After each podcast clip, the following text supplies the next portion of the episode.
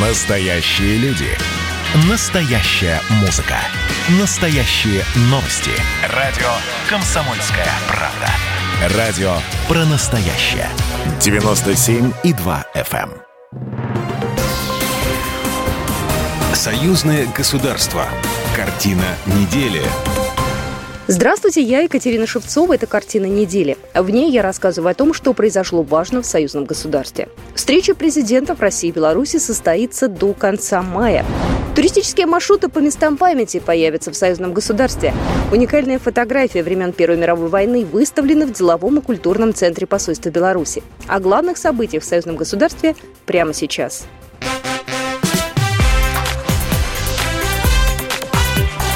Главное за неделю. В Кремле подтверждают подготовку к очередной встрече белорусского и российского лидеров. Она может состояться в течение ближайших двух недель. Об этом заявил пресс-секретарь президента России Дмитрий Песков. Действительно, мы не исключаем, что в конце мая такая встреча состоится. По крайней мере, она готовится, правительство работает по исполнению ранее данных поручений главами государств по результатам предыдущего общения. Речь пойдет, в частности, о дальнейшем развитии интеграции. Этот визит в Россию будет для Александра Лукашенко третьим за год.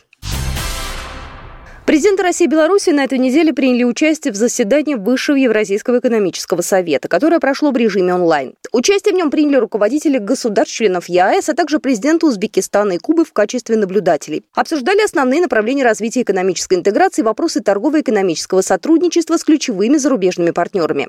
Александр Лукашенко выступил за возобновление свободного передвижения граждан в ЕАЭС, а также отметил, что странам нужно активнее открывать внутренние границы. Так вот, почему мы сейчас не действуем как Евросоюз? Как бы там ни было, Евросоюз практически открылся для стран, которые в нем участвуют. А мы чего боимся? Мы уже законопатили наших людей в национальных границах, что дальше некуда.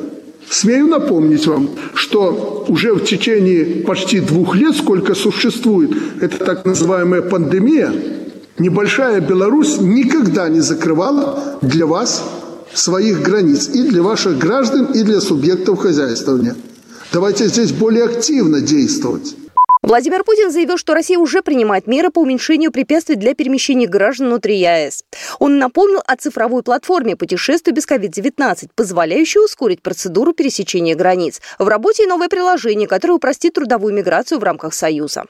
Я разделяю озабоченность Александра Григорьевича, когда он говорил о сегодняшних ограничениях. Но со своей стороны Россия стремится и будет стремиться максимально улучшить условия для прибывающих к нам на работу граждан зарубежных стран и, конечно, в первую очередь из государств, членов Евразес. В ближайшее время нами будут запущены унифицированная интернет-система «Работа без границ» и соответствующее мобильное приложение, которое позволит в онлайн-режиме оформлять все документы, требующиеся для трудоустройства. Российский лидер заявил, что механизмы интеграции должны способствовать росту торговых инвестиционных связей, потому что только так можно добиться повышения уровня жизни граждан. Уже до конца этого года эксперты ЕАЭС должны подготовить план мероприятий по обеспечению стран-участниц стратегически значимыми лекарствами. Россия – единственная страна, которая передает технологии по вакцинам, напомнил Путин. Спутник Ви успешно выпускается в Казахстане и в Беларуси. Сейчас рассматривается возможность развертывания таких производств в Армении и Киргизии. Президент Беларуси Александр Лукашенко назвал героями летчиков, погибших при крушении самолета в Барановичах. Пилоты не катапультировались, как показывают ящики. Они боролись до конца. Просто одного из них выбросило катапультой во время удара о землю. Поэтому они боролись до конца, понимая, что у них и времени не было, и понимали, что беда будет, если самолет упадет на жилые кварталы.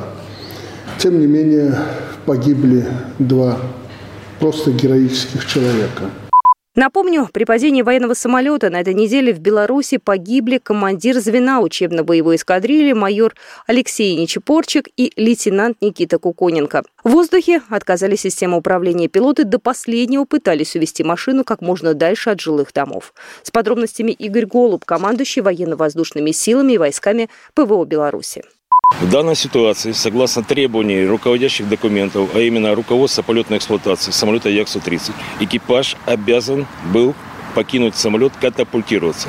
На что руководитель полетов не менее 10 раз в эфир подал команду «Катапультируйся». В это время самолет перешел в неуправляемое хаотичное движение, и его траектория начала уклоняться влево, то есть в сторону города.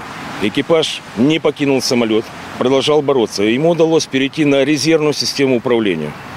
В данном случае резервная система позволила стабилизировать только направление полета и экипажу удавалось изменять направление полета, но не высоту. Высота продолжала интенсивно падать. Экипаж управлял и воздействовал на ручку управления самолетов и на педали, которые изменяют направление полета до момента касания землей. Андрей Нечепорчик, ему 33 года, был летчиком первого класса, работал инструктором, готовил к полетам на Як-130 молодых пилотов. На авиабазе его знали как терпеливого и внимательного инструктора, любящего небо и курсантов. В этот день он вылетел с молодым лейтенантом Никитой Кукойенко, которому было всего 22. Президент Беларуси Александр Лукашенко выразил соболезнования семьям погибших и поручил оказать им всю необходимую помощь. На месте происшествия работает комиссия Минобороны во главе с заместителем министра по вооружению. Последствия крушения ликвидировали сотрудники МЧС.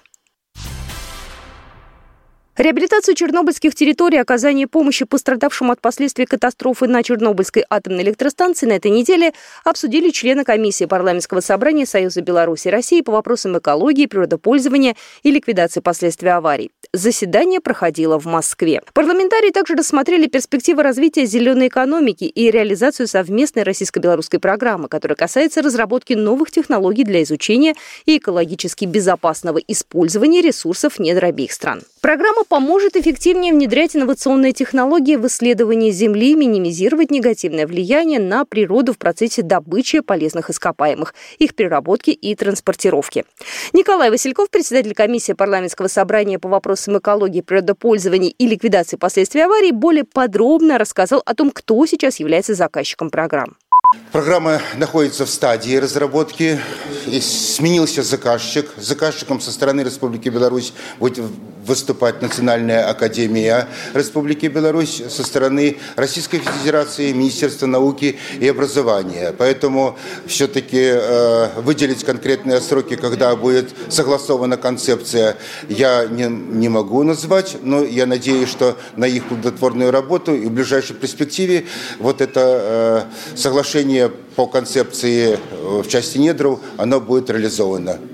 Проект концепции программы уже проходит процедуру согласования, в частности, получено замечание от финансовых органов Беларуси и России. Общие турмаршруты по историческим местам свяжут Беларусь и Россию. Историко-патриотический туризм обсудили на этой неделе на заседании постоянно действующего семинара при парламентском собрании. Одно из таких предложений во время каникул сделать для студентов скидку на проезд по таким маршрутам. Это позволит не только развивать внутренний туризм, но и сохранить историческую память. Более подробно об этом рассказала Елена Афанасьева, председатель комиссии парламентского собрания по социальной и молодежной политике, науке, культуре и гуманитарным вопросам.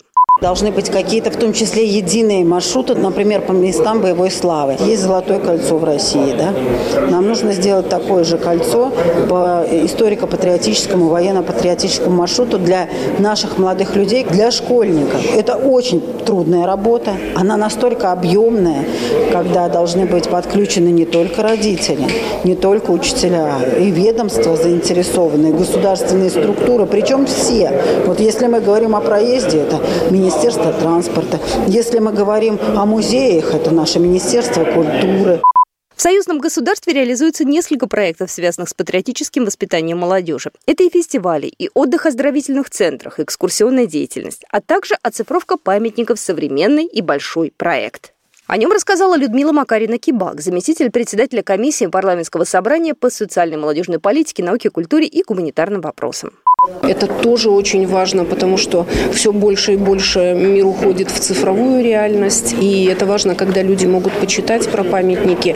Поэтому я считаю, что развитие патриотического туризма, конечно, идет, но еще много есть что сделать. 21 мая состоялось второе заседание постоянно действующего семинара при парламентском собрании. И по его итогам депутаты разработали документ с практическими рекомендациями, который будет направлен министерствам и ведомствам двух стран, а также заинтересованным в такой деятельности структурам. Заседание пограничного комитета Союзного государства на этой неделе прошло в Бресте. Ключевым вопросом коллеги стало обсуждение концепции программы развития пограничной безопасности Союзного государства до 2027 года. Она предусматривает укрепление внешних границ Беларуси и России, нейтрализацию основных угроз Союзному государству, а также противодействие терроризму и международному наркобизнесу. Помимо этого, стороны обсудили сближение правовых систем России и Беларуси, а также новые научные разработки, улучшающие оперативно-служебную деятельность. По итогам обсуждения подписано на постановление коллегии Пограничного комитета Союзного государства по рассмотренным вопросам. В заседании участвовали член Постоянного комитета Союзного государства Алексей Кубрин, руководитель представительства Посткома Союзного государства в Минске Марьяна Щеткина, а также представители пограничной службы ФСБ России, Государственного пограничного комитета Беларуси и другие официальные лица.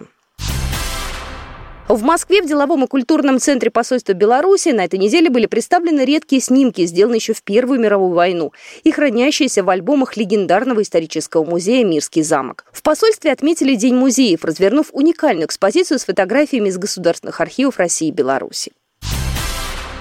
2 июня авиакомпания «Уральские авиалинии» начнет выполнение регулярных еженедельных рейсов по маршруту Екатеринбург-Минск-Екатеринбург. Об этом сообщили в пресс-службе компании. Полеты будут осуществляться по средам. Из Екатеринбурга в Минск самолет будет вылетать 0,45. Из Минска в Екатеринбург рейс будет отправляться в 3.05. Время в пути составит 3 часа 10 минут. Стоимость авиабилета от 10 тысяч рублей в одну сторону и от 19 тысяч рублей за билет туда-обратно, рассказали в авиакомпании. Сейчас из Минска самолетами можно добраться до Москвы Москвы, Санкт-Петербурга, Калининграда, Ростова-на-Дону, Нижнего Новгорода, Казани, Екатеринбурга, Сочи и Самары. Вот такие события произошли в жизни союзного государства на этой неделе. Программа произведена по заказу телерадиовещательной организации Союзного государства. Картина недели.